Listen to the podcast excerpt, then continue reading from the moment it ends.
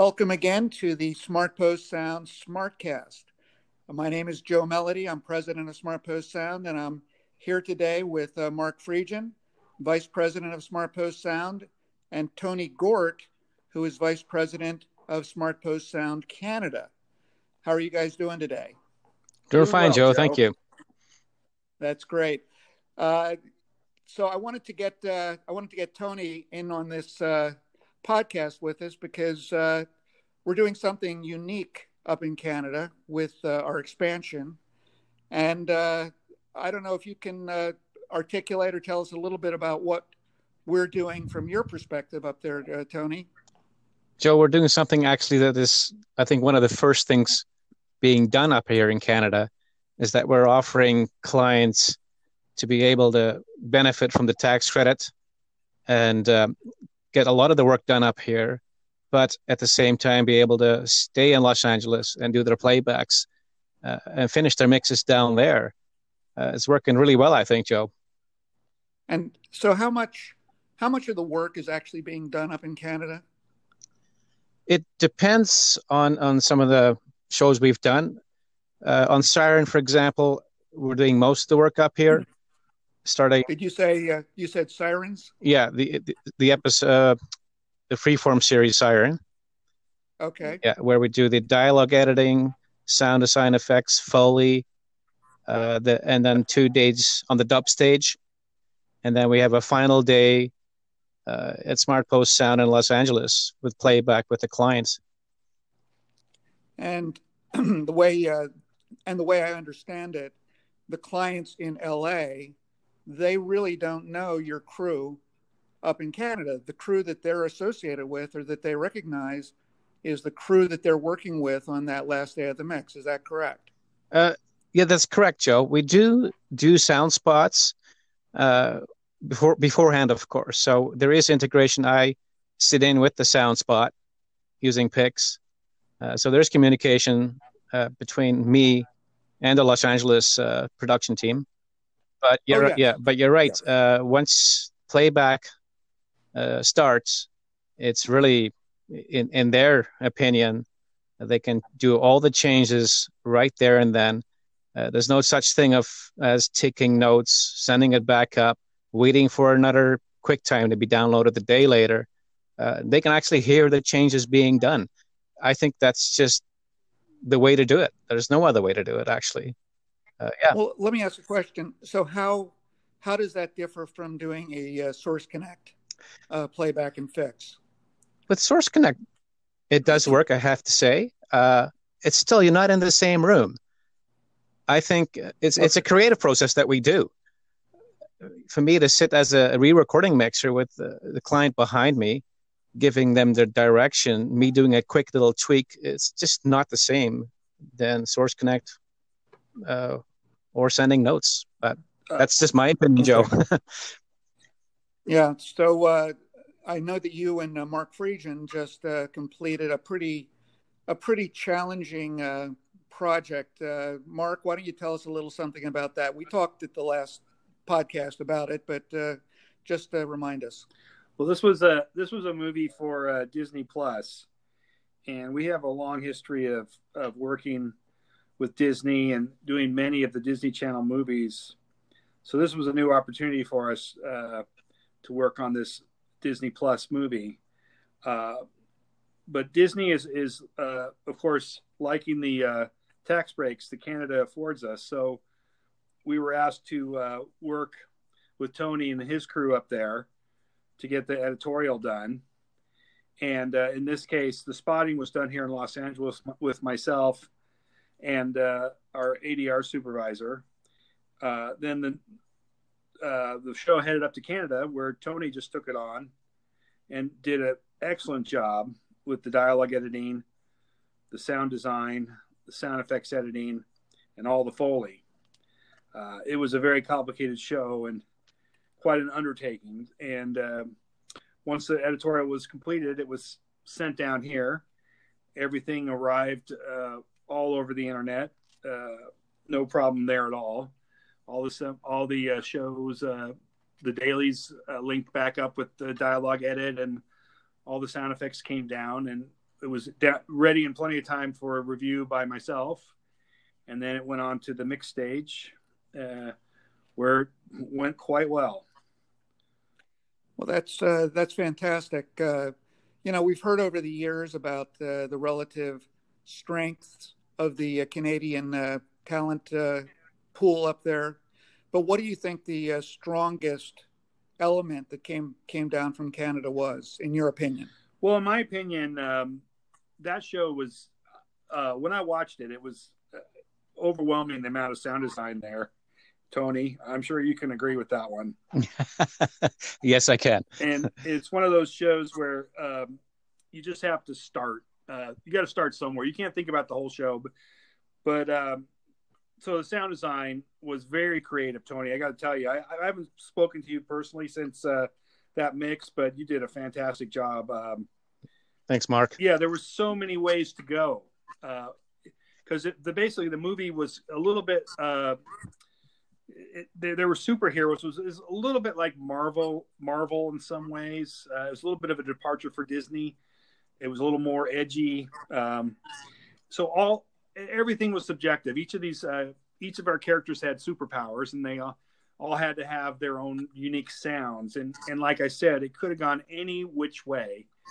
And uh, Tony, you and your crew made some choices, and and I got to say they were almost I, I, would say they were always the right choice. I mean, it was it was an interesting, uh, and I was enjoying it very much because I was listening to stuff and I went, oh wow, you know, maybe I wouldn't have thought of that, but well, look look what he did there, and so that went really well, and it, and we ended up with a show that was completely unique sounding, which is exactly what this show needed, uh, being a departure from the normal Disney Disney Channel stuff. So uh, I couldn't have been happier with it. Well, th- thanks, Mark. And to, and Tony, uh, how big a crew do you work with up there in Canada? That depend Oh, for for instance, on uh, Secret Society, yeah, we I had uh, one dialogue editor. I had a, as we call up in Canada, a BG background editor. Uh, I don't know what you call it down in your hometown. And I right. I did all the sound effects and sound design myself.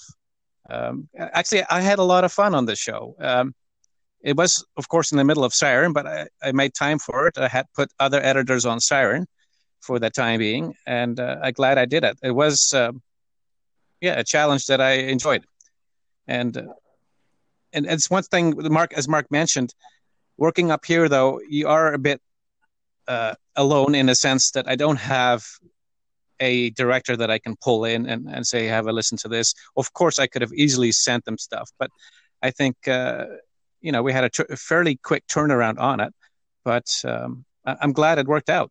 I really am. Um, yeah, it did. And again, knowing yeah. at time, you know, Mark, uh, you would have had time, I assume, to address any changes that that they didn't like, and I hope there weren't too many for you. There was the normal amount, and it was only only things that were, like I said, all subjective and there i was never feeling like i didn't have what i needed it was a, a lot of things were just moved or one or two things added, but that's that's absolutely normal, you know. Yeah, yeah. Uh, you know, uh, it was uh, it was great, and uh, I got to talk a little bit about uh, you know having the people in the room.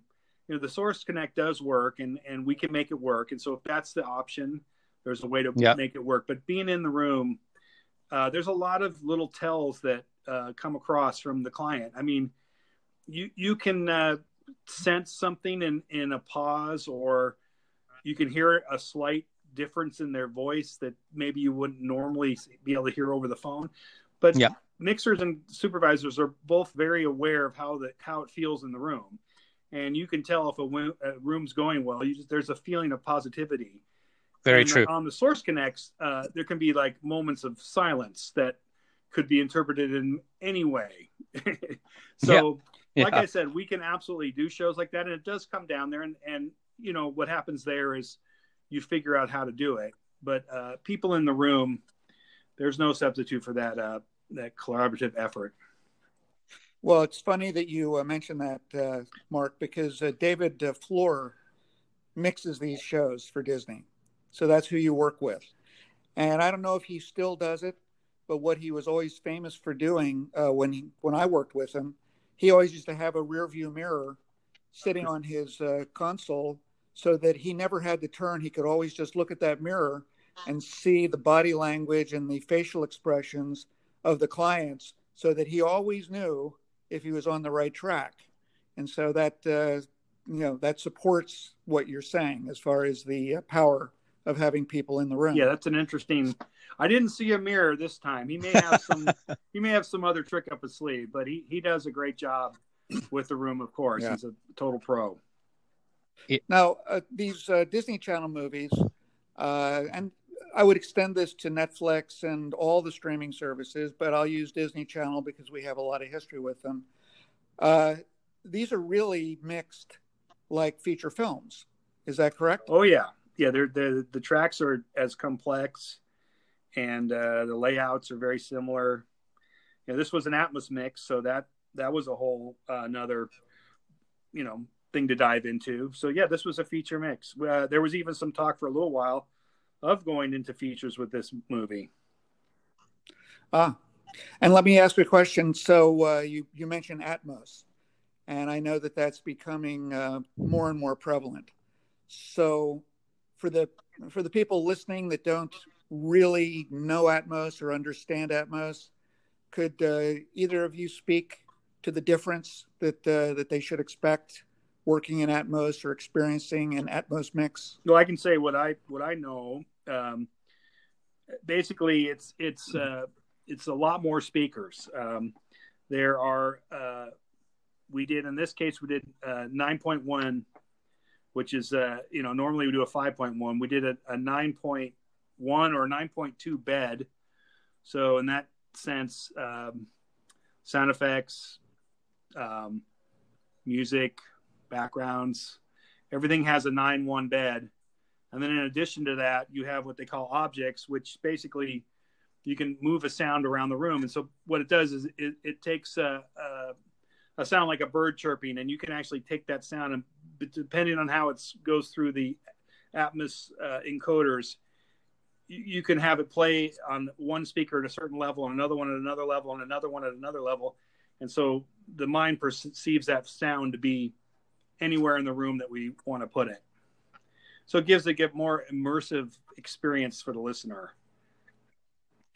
And uh, and Tony, do you uh, do you prepare the tracks differently if you're uh, doing an Atmos build?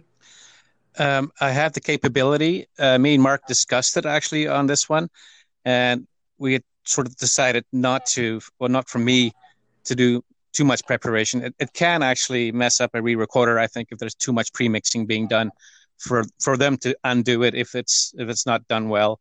Uh, so often the guys will make actually object tracks and then let the re-recorder uh, mixer take it from there. But in this case, we did a a fairly wide layout, but there were no dedicated object tracks. No. Yeah, but with the layout um, ahead of time, Dave, uh, Fluhr, and myself and Ben Wilkins, who's who mixed the sound effects, we we had mm-hmm. a number of conversations over the phone and with the uh, tight schedule of, uh, I believe it was a 11 day mix. Uh, um, with that tight schedule, we decided to to keep it a bit simple and and not get too spread out on the tracks. And uh, it worked out fine. Everything we ended up with a really great sounding show. And and the way it works is those decisions can be made pretty quickly once uh, as long as uh, Tony's consistent and he was with his layout, we can quickly kind of get a, a, a, handle on like where things might be, and usually that's where they are, and and we can uh, spend our time moving them to the right spots. Although in the case of the gigantic laser beam scene that we did, that one was uh, we could have spent weeks on that one scene alone. And we ended up moving a couple lasers around, but most of it's just uh, just in the beds. But it sounded fantastic. Yeah.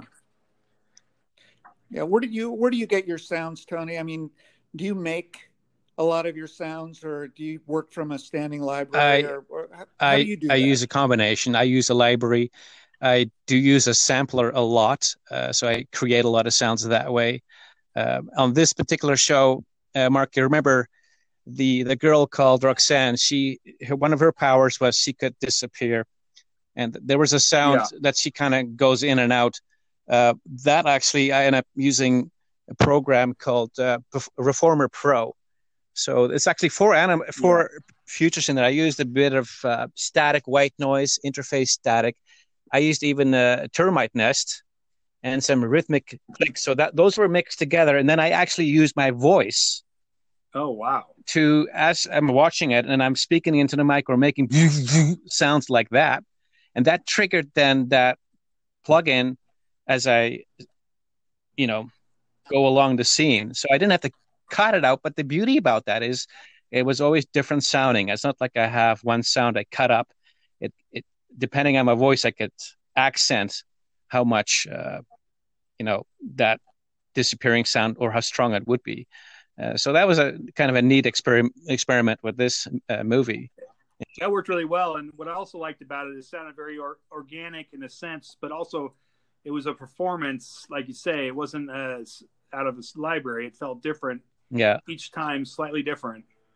Another thing I thought you did a really great job on. Maybe you could talk about this a little bit. It was the uh, when they were getting ready to do the obstacle course, all the uh, uh, floors appearing and the blocks assembling. That was all really cool stuff, and I know there was a lot of mixing down you did there, because. Uh, but what you came up with some liquid type sounds that were really cool. How did you make some of those sounds? Uh, well, actually, the flo- I'll start with the flooring. I the flooring actually, I grabbed my rubber boots, and I actually just slammed them together, and then actually yeah. tightened that space, and then I threw that into a sampler, and yeah. used an actual um, uh, envelope. Uh, mo- can't think of the word. It's my English. Um, to change the envelope as I played it. Yeah. That gave you that kind of like a rubber track sounding thing. Uh, but what I used a lot is the uh, actually they call it futuristic guns. They have some interesting sounds to it. Really yeah, yeah. The note there yeah. from the spot was that the lasers needed to have more power than their temp mix, and uh, you nailed that one. Well, thank you. Well, actually, no, I'm talking about the little blocks being built. Oh, right. That's what I actually used. Guns being loaded. Like, oh. yeah, and it's sort of more like a metallic sound of it. It was a combination of stuff, but I, I was concerned because that was, if you're playing that, what I had just in the stereo mix, it's just a wall of noise. But I knew this is where Atmos could really shine because we have panels that are showing up in the ceiling. We have walls that are snapping up against the sides. And then we have all those blocks building in the middle. So I think once that probably opened up in the room, uh, I hope it wouldn't have been such a disaster, you know, as it felt like sometimes. No, that was that was a tough scene because yeah. being a visual effect like that, there was almost too much going on in the frame, and we did mix that for a long time to yeah. try to uh, make it distinct. There was just so much going on there, but the sounds were great. Well, thank you, thank you. Yeah. Well, that's uh, that's all very interesting. Now, has this uh, has this film actually been uh, streamed or been uh, available to see, or is it still to come? No, actually, we uh, we haven't. Uh, it's still to come. And what's kind of interesting about that is, um, as we were mixing, this whole pandemic was starting up with the COVID, so we be, became concerned that we're, we were not going to be able to finish our mix. Disney realized that we were f- far enough along we were more than halfway, and they just said, "Well, why don't you guys finish it and uh, come in? You know, be safe, wear masks, do all the things we're supposed to do, wipe down the equipment." But we basically mixed that show, the entire show, with just Dave, Ben, and myself, and Chad was there as well. We were no one else ever came because they didn't didn't want to break quarantine. And in this case, we sent out DVDs and uh, and also streaming uh, on their I think it's Pix they use. Yeah, that's right. And we got notes that way and did uh, address the notes on the final day. Well, uh, I couldn't have made a better uh, transition to uh, the world that we're all living in and dealing with right now. And uh, this was the other uh, thing I wanted to talk about uh, because, first of all, Tony, what is going on up in Vancouver as far as the lockdown? Are you guys still working? Is there anything to work on? Um, there is stuff going on still. But it's mostly shows that have wrapped already. Uh, we're finishing. I'm finishing one episode on Siren. Um, I'm starting on some documentaries, but otherwise, yeah, it's slowed down a lot. Uh, and uh, we're hoping production will start maybe by end of May. Um, the turnaround a lot, of, a lot of those uh, shows will be six weeks that we'll start seeing them again. But yes, it is. Um, most people are working from home. Yeah, uh, it, was interesting. I was on a, a phone call with uh, a bunch of production people. I was one of two or three post people. And it's a, a very interesting story that uh, your production people are telling. And um, it has me a bit concerned because a lot of it seems to hinge on the ability to get insurance and also the ability to uh, make sure that they don't end up with a, uh, a lead or some key character, uh, you know, catching the virus before the shoot is done and needing to uh, shut down and uh, and take that loss. Mm-hmm. But um, but uh, as far as post production is concerned, um, we're operating down here very much the way any business would. You know, we're we're able to do the social distancing. In fact, uh, on uh, one of our shows, we have the mixers actually working in two different stages, and uh, can't get more distant than that. But uh, and uh, and of course the stages are big enough in most cases to to stay far away. But I'm trying to have a positive spin on this, and uh, from a creative standpoint, because what I'm noticing, and maybe you uh, have a, a feeling about this, when we do remote playbacks for a director, either in his home or her home, or when we send them to a stage where there are no other individuals and they're watching more or less a finished mix and they can react to it. I feel as though we are getting better notes, smarter notes. Do you have any uh, experience with that uh, related not just to COVID, but uh, to uh, other projects uh, you know that you've worked on? Um, you talking to me, Joe? Yeah, yeah, yes. Um, yeah. Well, taking a step back, I think our industry is nothing new. What a lot of people have to deal with in the, in the last few weeks. Um, as we discussed earlier, we are sending mixes around, uh, and we are getting notes. And and yes, you're right. A director has a chance to hit rewind or listen to his scene at his comfort, and not, you know, have to worry about the clock so much. Uh, I think that's what you will find. What I have experienced, though, I must say, with sending people a quick time, that sometimes you do they'll go through it like a fine tooth comb, which is fine. Uh, but I think when you sit in a room in a large room with with a group of people, you look you look and you listen to it as a whole, um, just like the audience is essentially. But uh, but yeah, it all depends on the on the on the client, I think. Well, I guess what I'm uh, saying, and Mark, maybe you can chime in. A lot of uh, uh, producers, directors, editors, post supervisors, uh, when they are sitting through every minute of the mix, sometimes they don't know when to speak. Sometimes they don't know, you know, what they're listening to or whether it's time to comment. And if nothing else, you know, they watch us burying bodies all day and they don't forget. So uh, uh, when they're able to react to something that is basically done, except it doesn't have their take on it, I'm wondering if uh, maybe that is not a preferable way to uh, get notes from a, a, a, you know a creative person, especially when you consider how quickly you can accomplish the notes. Yeah, well, that's you didn't used to be able to do it that. That's fast. actually uh, I've been around for that change. I mean, back in the day, the everyone would show up. The entire creative team would show up at uh, ten to nine the very first day of the dub, and then you would every every single time at lunch, you, the the director or produce actually the producer would come up to you and say, "Why is it taking so long?" And it's very simple. It's because the mixers and and so on are trying to do some technical notes, we're getting creative notes. Uh, it's a big cacophony of, and no one's making any moves forward. So th- that's over the years that had already changed, even way before this COVID. And most of my shows are are mixed uh, at least one pass with just the mixers and the supervisor. And so we spend our time uh, getting all the hums and clicks out and so on but we're also doing the creative notes based upon the spotting session.